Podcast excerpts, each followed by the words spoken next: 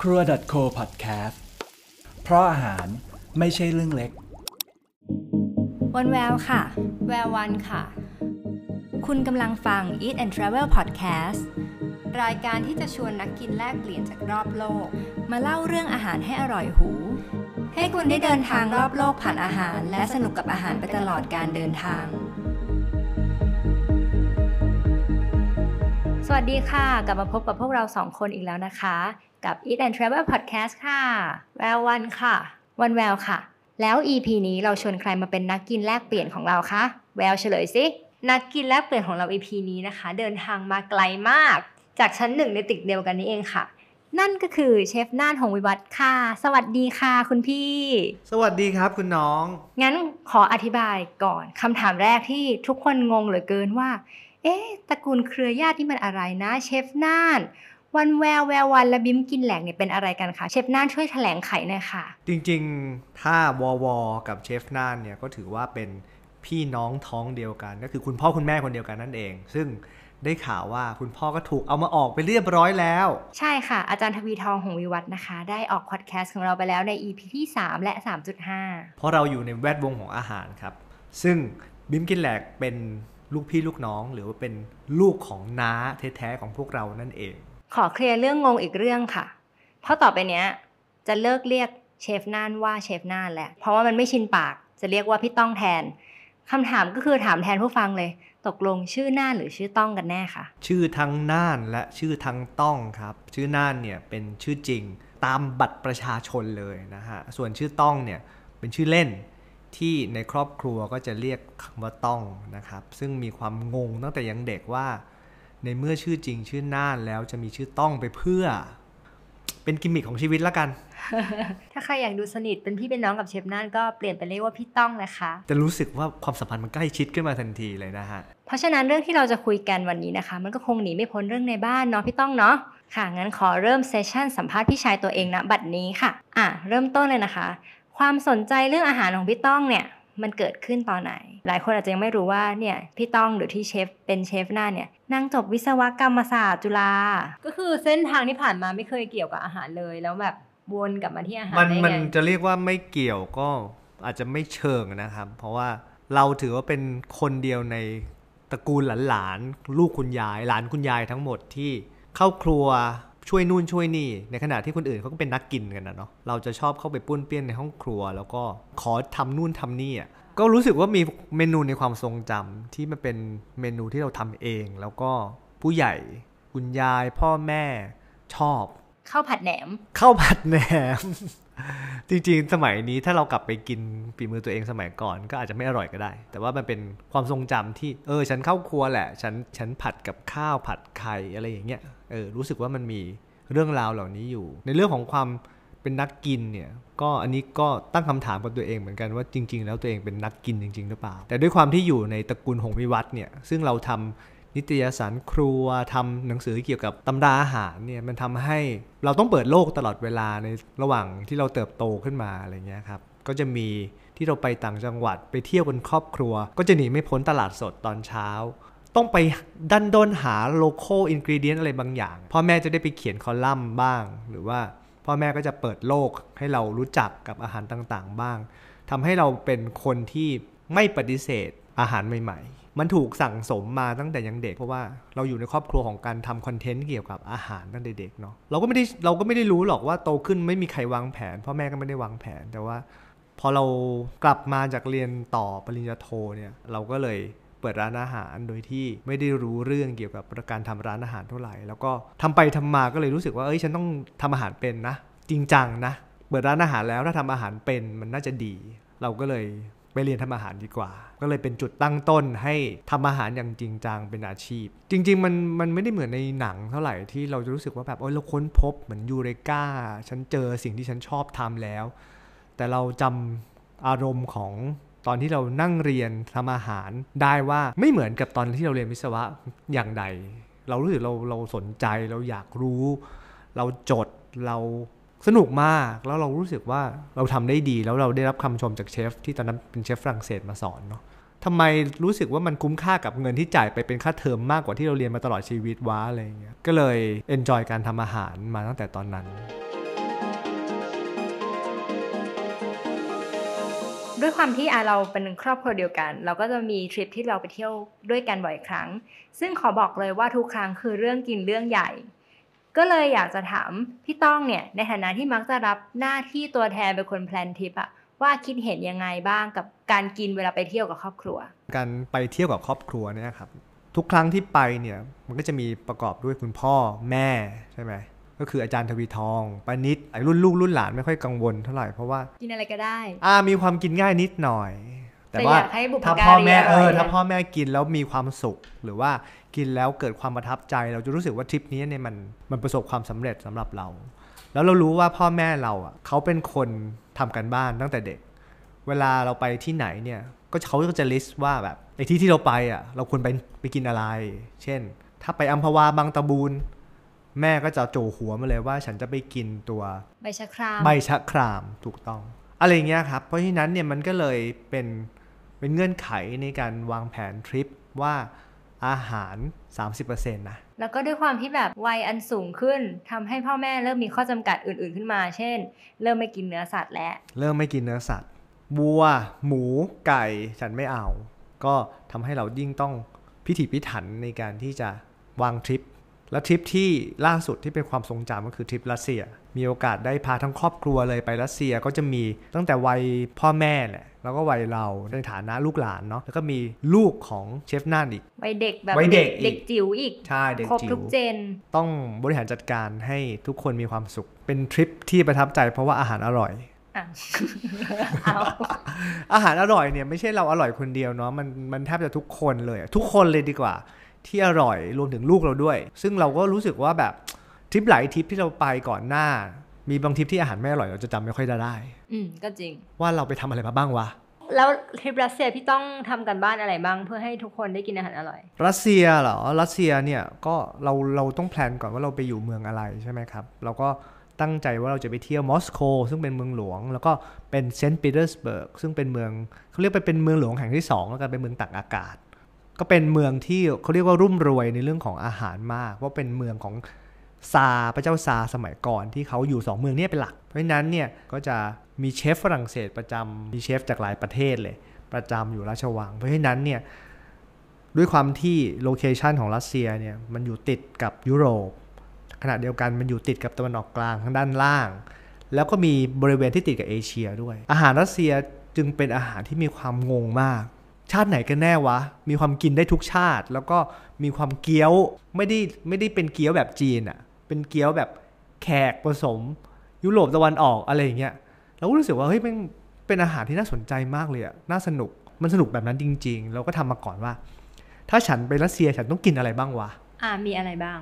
วันนี้อาจจะพูดชื่อผิดนะครับ แล้วก็ไม่ถึงสำเนียงใช่ไหมคือภาษารัสเซียมันไม่ใช่ตัวอักษรภาษาอังกฤษเนาะทุกคนอาจจะเคยเห็นทำให้ บางทีเราออกเสียงมันไม่เป็นเอาซะเลย แล้วก็บางทีออกเสียงก็ผิดผิดถูกถูกๆนะฮะ แต่ว่าได้เขียนบทความไว้เมื่อน่าจะประมาณปีที่แล้วนะครับ ผมเขียนเอง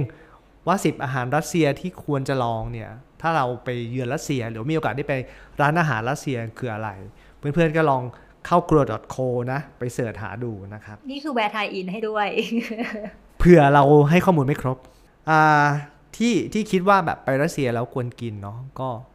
อันแรกเลย อาจจะไม่ได้อร่อยที่สุด แต่ว่ามันเป็นชื่อคุ้นหูอะมันคือ beef stroganoff อ่าอันนี้เป็นแบบอ่า basic อันนี้คำว่า stroganoff เนี่ยมันก็มีความรัสเซียละคนไทยก็จะจำได้ว่าอ๋อไอ้ beef stroganoff มันเป็นน่าจะมาจากรัสเซียนะอะไรอย่างเงี้ยครับรสชาติก็พื้นพื้นๆคนไทยชอบครีมครีมๆหน่อยเป็นจานเนื้อเนื้อวัว จานเนี้ยนะครับเป็นของโปรดของลูกชายผมเอง เพราะว่าเป็นสายกินเนื้อ แล้วก็ เป็นจานที่รสชาติไม่แปลกเท่าไหร่ว่ามันเป็นซอสครีมกับเห็ดกับเนื้อวัวอะไรอย่างเงี้ยครับ บางทีเขาก็จะเสิร์ฟกับมันบด บางทีเขาก็จะเสิร์ฟกับเส้นพาสต้า ซึ่งทริปเนี้ยบอกว่าเรากิน beef stroganoff แทบจะทุกร้าน comfort food ของเราเมื่ออยู่รัสเซีย คือแบบบิมกินแหลกเนี่ยแหละฮะเขาตั้งธงมาว่าเขาจะกิน beef stroganoff จนเจอ beef stroganoff ในรัสเซียที่อร่อยที่สุดของเขาให้ได้ ที่จำได้เลยว่ามันก็สั่งทุกที่จริงอันนี้คือเหมือนแบบถ้าได้กินบริสโกนอฟก็คือผ่านระดับประถมอะๆอัปฐม ต่อมาที่ต้องกินก็คือว่าซุปเขาเรียกว่าบอชเป็นซุปที่เป็นชังกี้เอ๊ะซุป มันเรียกว่าบรอชหรือบริเอออชไม่รู้อะบอช broche บอช B O R C H T น่าจะบอชมากกว่า แต่ว่าอันนี้คือออกเสียงตามภาษาอังกฤษนะครับ เพราะฉะนั้นเนี่ยถ้าเป็นภาษารัสเซียปุ๊บไม่รู้อาจจะไม่มีค่ะใครรู้เรื่องเลย เป็นไปได้ ทางที่ดีก็ Google Translate นะครับ borscht เนี่ยเป็นเป็นเป็นซุปที่ได้รับอิทธิพลสัญชาติเป็นยูเครนเนาะก็เป็นแบบ hearty soup คือซุปที่แบบมีเนื้อหนังมังสาเด่นสำคัญก็คือว่าเขาจะมีบีทรูทเป็นส่วนผสมหลักเออหนูชอบมากมันทำให้สีเออมันสวย สีสวยแล้วก็หวานนะครับ แล้วก็ทำ base เป็นจากสต๊อกเนื้อ เขาจะกินกับขนมปัง ขนมปังนี่ไม่สำคัญที่สำคัญคือเป็นขนมปังที่ทาด้วยมันหมู อ่าใช่ใช่มันไหมหมูเป็นแบบเป็นชิ้นชิ้นๆช้างๆเลย เหมือนเหเพมือนสทำอะแทนเนยอะเออซึ่งเรารู้สึกว่าแบบ แปลกดีเนาะเออว่ะ เป็นการเปิดโลก มันก็ไม่ได้รู้สึกแบบอีหรือว่าอะไร มันก็มันก็เข้ากันดี แล้วเราก็ตามล่าหาบอสเนี่ยครับ ทุกร้านเหมือนกัน แต่อย่าถามว่าชอบที่ไหนเพราะจำไม่ได้ แล้วมันก็มีรสชาติที่ไม่แปลกกับเราจนเกินไปหนูเาชอบกิตรงได้ที่บ่อยว่ามันออกเปรี้ยวนิดนึงอะมันเลยไม่เลี่ยนมากใช่ในความเป็นซุปเนื้อ กินแล้วก็มี feeling ของความสดชื่นอยู่ ใช่ แล้วก็ที่จะต้องลองก็คือรัสเซียเนี่ยติดกับทะเลเขาเรียกทะเลเหนือด้านบน เพราะฉะนั้นเนี่ยเขาจะเด่นเรื่องอาหารทะเลที่เป็นปลาก็ดี หรือปู king crab ก็ดี หรือคาเวียร์แต่คาเวียร์มีความแพงอะ่ะกินแล้วไม่สบายใจ กินมื้อเดียวต่อทริปก็ยังอ่าพอดี คาเวียร์นะครับมีให้เลือกตั้งแต่เริ่มต้นคือคาเวียร์ที่เป็นเม็ดดำๆเล็ก ๆ อัญมณีที่มาจากปลาสเตอร์เจียน กระปุก 100 กรัมนี่อาจจะราคาสูงถึง 5,000 บาทได้ คือนับราคาเป็นเม็ดดีกว่า ว่าเม็ดหนึ่งราคาเท่าไหร่นะฮะแล้วกินเข้าไปแล้วก็เอ๊ะอร่อยไหมเนี่ย เออ กินเข้าไปก็แบบงงเอ๊ะเค็มๆอันนี้มีความแบบด้วยความที่เราไปแล้วเนาะเราก็อยากลองว่า local เขาเขาแบบมีอะไรดีใช่ไหมครับ มีร้านหนึ่งเสิร์ฟขนมปังกับเนื้อของมะพร้าวแล้วก็ top ด้วยคาเวียร์สีดำเนี่ย ก็โอเค แต่ว่าจะให้สั่งอีกไหมก็คงไม่สั่งเสียได้ตังค์ จริง ๆ คืออย่างอย่างคาเวียร์ค่ะ ถ้าเกิดสั่งตามร้านอาหารมันก็จะค่อนข้างแพงเนาะแต่ว่ามันมีเราแบบเดินไปแวะไปที่ตลาดอาหารอย่างเงี้ยมันก็จะมีร้านขายขายคาเวียร์อย่างเงี้ยมันถูกกว่าไหมพี่ถูกกว่าแต่แต่ก็ก็แพแพงงออยู่ยู่ดีดี อย่างนี้ก็อาจจะต้องมานั่งคุยกันว่าที่แพงที่ถูกมันไม่ได้ขายยี่ห้อเดียวกันเนาะแต่ลิ้นอย่างเราบ้านๆคนไทยอะไรอย่างเงี้ยครับกิเรานก็ไปก็ไม่รู้ความแตกต่าง ไม่รู้ความแตกต่างอ้าวแต่ก็อาจจะมีคนแบบว่าอยากลิ้มลอง เพราะฉะนั้น วันคิดว่าถ้าเกิดเราจะไปรัสเซีย คือคาเวียร์ก็เป็นหนึ่งใน signature ที่อ่าควรลอง แล้วเขาบอกว่ากินกับทองคำเปลวเคยเคยได้ยินไหมแล้วทองคำเปลวมีรสชาติยังไงนะเราก็ไม่เข้าใจ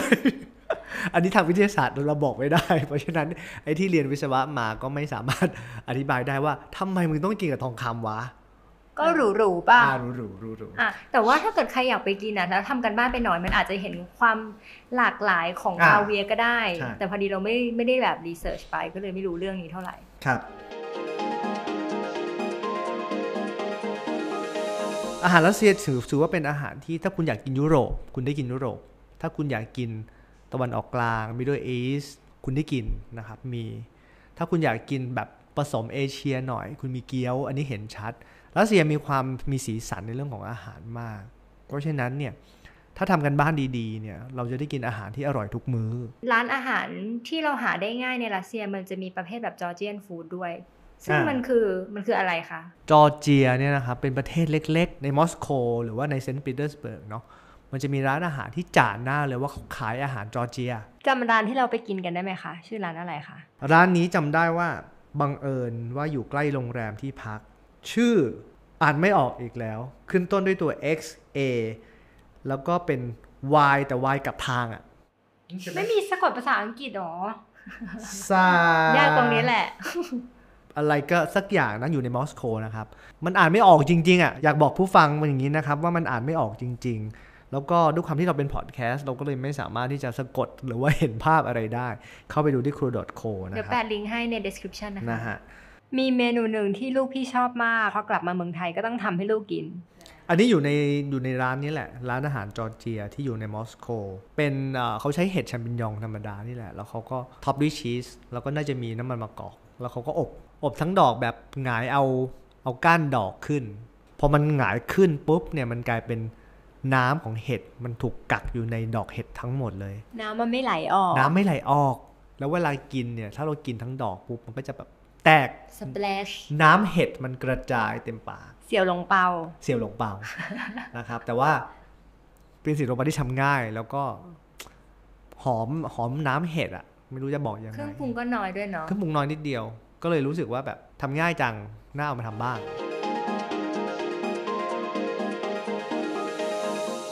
มีอีกร้านหนึ่งที่อยากจะให้พี่ต้องพูดถึง มันเป็นร้านที่เรากลับไปถึงสองครั้งในทริปรัสเซีย เพราะว่าพ่อแม่ติดใจมาก ที่ร้านชื่อว่า White Rabbit White Rabbit ไม่มีคนมอสโกกินเลย เจอคนไทยด้วยจ้ะคุณไปคุณจะเจอแต่คนจีน คนเอเชีย เพราะว่าเขาถือว่าเป็น top best 50 restaurant ของโลก มันเหมือนเป็น destination เลยนะ สถานที่ตั้งของเขาเนี่ยเขาตั้งอยู่บนตึกสูงมากๆ พอเจอสถานที่ที่สวยงามปุ๊บผมตั้งคำถามเลยว่าแบบเที่ยมันจะอร่อยไหมเนี่ย ปรามาสไว้ก่อน ปรามาสไว้ว่าสถานที่มันหลอกเรา เรามาเพราะความหรูหรือเปล่า ปรากฏว่ามือแรกที่เราไปนะฮะ เราใช้เวลา 3 ชั่วโมง นานมาก คือเรางงมากว่าเราใช้เวลาอะไรวะเนี่ย กินอาหารมื้อเดียว 3 ชั่วโมง คือคิดดูว่าลูกพี่ต้องอะหลับแล้วก็ตื่นแล้วเป็นหนึ่งตื่น หลับแล้วก็ไม่น่าเชื่อ เออว่าแบบอะไรจะกินนานขนาดนี้ แต่ว่าสิ่งที่เรารับรู้ได้ก็คือว่าอาหารที่เนี่ยมันเป็นอาหารที่เอา local food หรือว่า local ที่มันเป็น culture ของรัสเซีย หรือว่าภูมิภาคนั้นเนี่ย เอามาทำให้มันดีเทลขึ้น เอามาทำให้มันมีรายละเอียด แล้วเรารับรู้ได้ถึงความตั้งใจของคนทำจริงๆว่ะเพราะเราไปสองครั้งครับ จริง ๆ ต้องบอกว่าสปอนเซอร์เรา request ก็คือแม่เรานั่นเอง คุณนายแม่เขากินยากต้องบอกทุกคนว่าอย่างนี้ว่ากินยากเพราะฉะนั้นเนี่ยขาไม่กินเนื้อสัตว์แล้วเขาไม่กินหมูหมากาไก่แล้วล่ะ เขาจะไปกินเฉพาะอาหารทะเลเวลาเขาไปเดินทางเที่ยวเนี่ยเขาก็จะกินอาหารทะเลด้วย เพราะฉะนั้นเนี่ยเขาไปที่นี่ปุ๊บเนี่ยเขากินจำได้ว่าเขากิน lobster ได้ เขาก็กินปูได้ เธอก็อยากไปที่นี่อีก เพราะกินแล้วอร่อย แต่ว่าทั้งทั้งนี้ทั้งนั้นเนี่ยถ้าถามเราในฐานะคนทำอาหาร เราก็รู้สึกว่าเราให้ผ่านนะเขาเขาพิถีพิถันแล้วถ้าเราจะเอาประสบการณ์ของเรากับกับเอาเงินเข้าแลกเนี่ยเราว่าร้านนี้เป็นประสบการณ์ที่คุ้มค่ากับการเอาเงินเข้าแลก แล้วก็ถ้าพูดถึงเซนต์ปีเตอร์สเบิร์กเราจะนึกถึงร้านอะไรสำหรับเราเนี่ยเราไม่ได้รู้จักทุกร้านเนาะต้องบอกอย่างนี้ แต่ว่าร้านที่เราหาข้อมูลแล้วเราไปกินเนี่ยผมชอบมาก ร้านนี้ชอบมากแล้วชอบมากกว่า White Rabbit อีก มันมีความ homey ของร้าน มันไม่ใช่เป็นร้านที่อยู่บนตึก top สูงเป็นโดมแก้ว ไม่ต้องปีนบันไดกิน ไม่ต้องปีนบันไดกิน แล้วเป็นมีร้านที่มี corner ที่แบบเป็น playroom ให้เด็กเล่นนิดๆคือเหมือนกินข้าวบ้านเพื่อนอะเออแล้วอาหารอร่อยมาก มาลุ้นว่าจะออกเสียงชื่อร้านได้ไหมๆชื่อก็อ่านไม่ออกเหมือนเคย มันจะมีความคล้ายตัว R O C T แล้วก็ตัว N กลับด้าน ยากเย็นจริงๆค่ะ เดี๋ยวแปะลิงก์ให้นะคะทุกคน เดี๋ยวแปะลิงก์นะครับ ร้านนี้เราจำได้ว่าอาหารเขาไม่ได้แต่งหรูจำซุปอันนี้ได้ไหมครับจำได้เป็นซุปเหมือนเป็นซุปเนยใส แล้วก็มีเนื้อกุ้ง ก็คืออยู่ใส่ข้างในถ้วยมาธรรมดาแค่เนี้ยเลยแล้วดูหน้าตาซุปมันไม่ได้เรื่องเลยอะแต่เป็นซุปในความทรงจำมากว่าลูกสาวชอบมาก ซดกินหมด แล้วเป็นครั้งแรกที่ลูกสาวกินกุ้งอย่างเอร็ดอร่อยที่ร้านนี้วนว่าความประทับใจคือมันแบบ มันดูธรรมดา แต่ว่าพอกินเข้าไปแล้วมันตาวาวอะมันเหมือนแบบรู้สึกได้ถึง detail ต่างๆ นานาเออบนความธรรมดาที่เขาแบบก็เสิร์ฟมาเหมือนเราเสิร์ฟที่บ้านที่เราจะไม่ต้องตกแต่งอะไรกันขนาดนั้นอะไรอย่างเงี้ย จำได้ว่าร้านนี้ที่เซนต์ปีเตอร์สเบิร์กเนี่ยอร่อยทุกจานรู้สึกว่าแบบเหมือนโยนโยนจานกันไปโยนจานกันมา เอาแบ่งกันกินนู่นนี่นั่น คือคือเราไปยุโรปเนาะไปรัสเซียอะไรอย่างเงี้ยแต่เราก็ยังจะกินแบบคนไทยที่แบบแชร์กันทุกอย่าง เราแชร์ครับเราเราสั่งหลายอย่าง แล้วเราก็วางตรงกลาง แล้วเราก็อ้าวชิมแล้วเชิญโยนฝั่งนู้นไปโยนฝั่งนี้มาผัดกันชิมเหมือนทุกคนจะได้ชิมอาหารที่หลากหลาย อันนี้เป็นวัฒนธรรมของครอบครัวเลย เวลาเราไปต่างประเทศที่ประเทศที่ฝรั่งไม่เข้าใจเราอะ ก็จะเกิดปัญหานิดหน่อยว่าเขาจะแบบมองบนนิดหน่อยอะไรเงี้ย แต่เราก็ไม่สนใจครับ เพื่อประสบการณ์การกินที่สนุกสนาน เราก็ยังทำอย่างนี้ต่อไปนะฮะ ถ้าเป็นยุคโควิด เราคงไม่รอดนะฮะอ๋อโอเคค่ะ นี่คือชีวิตยุคก่อนโควิดนะคะทุกคน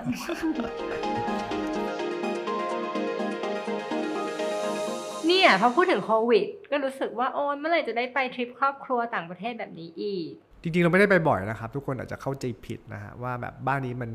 เวอร์ไปหรือเปล่า นานๆทีจะเกิดทริปครอบครัว เช่นแบบสัก 3 ปีครั้ง 4 ปีครั้ง แต่ทุกครั้งที่ที่เราไปทริปครอบครัวที่เดินทางไปต่างประเทศ หมุดหมายสำคัญที่เราคิดเสมอก็คือเราจะกินอะไรดี คุณบิมนี่เป็นหนักที่สุดฮะขออยากนินทาคุณบิมกินแหลกหน่อยได้ไหมฮะจำได้ว่ารัสเซียเนี่ยคุณบิมก็หนักมากเหมือนกัน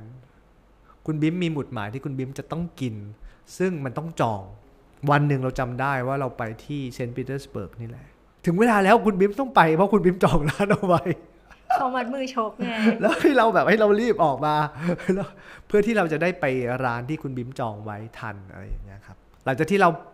ไปกินร้านคุณบีมแล้วโอเคโอเค เราก็อ่าถือว่ามันเป็นหมุดหมายสำคัญของเราแล้วกัน ก็เพราะฉะนั้นเนี่ยมีบีมกินแหลกไปทริปด้วยเนี่ย ก็อยากจะโฆษณาเลยว่า นางเต็มที่จริงๆนะเรื่องกินของนางคือเบอร์หนึ่งอ่าเธอก็ยังโสดอยู่ด้วยนะคะ ใครอยากได้เธอไปร่วมครอบครัว เพื่อที่จะไปทริปกินแหลกของครอบครัวแบบนี้ก็ติดต่อได้เอาขายให้อะ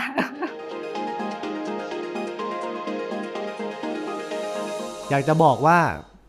ประเทศรัสเซียถือเป็นประเทศสำหรับในความทรงจำของผมเองที่อาหารอร่อยหลากหลาย วัฒนธรรมอาหารของเขาเนี่ย รุ่มรวยเนาะรุ่มรวยมีสีสัน แตกต่างจากคำเล่าอ้างที่เคยได้ยินว่าอาหารรัสเซียไม่อร่อย เพราะว่าถูกปิดประเทศมาสมัยเป็นคอมมิวนิสต์นาน จนทำให้วัฒนธรรมอาหารมันหายไปหมด เอาบิมกินแหลกวอวอแล้วก็เชฟน่านไปประกัน เห็นด้วยค่ะร้อยเปอร์เซ็นต์และนี่ก็คือประสบการณ์จากนักกินแลกเปลี่ยนของเรานะคะ อะ สุดท้ายนี้ขอพี่ต้องฝากผลงานหน่อยว่าตอนนี้ทำอะไรอยู่บ้าง ตอนนี้นะครับก็อยากจะ ฝากผลงาน c r o c o นะครับ ทั้งในส่วนของเว็บไซต์ content ต่างๆ แล้วก็พอดแคสต์ของเราด้วยนะครับ แล้วก็ยังมีรายการอาหารที่ผมเป็นพิธีกรเอง มีรายการ CAY นะครับ มีรายการของดีติดครัว แล้วก็อีกต่างๆ นานาที่จะทำเป็น content ให้ทุกคนได้ดูกัน โอเค ยังไงก็ฝากติดตามรายการ Eat and Travel นะคะ ได้ทุกวันพุธตามช่องทางต่างๆ ไม่ว่าจะเป็น Spotify YouTube Apple Podcast Google Podcast นะคะ โดยเสิร์ชคำว่า Eat and Travel Podcast ได้เลยค่ะ ยังไงวันนี้ก็ขอขอบคุณพี่ต้องหรือเชฟน่านของเรามากค่ะ ขอบคุณครับอำลาทุกคนไปก่อนนะคะ ได้ปีใหม่แล้วก็สวัสดีปีใหม่ด้วยค่ะ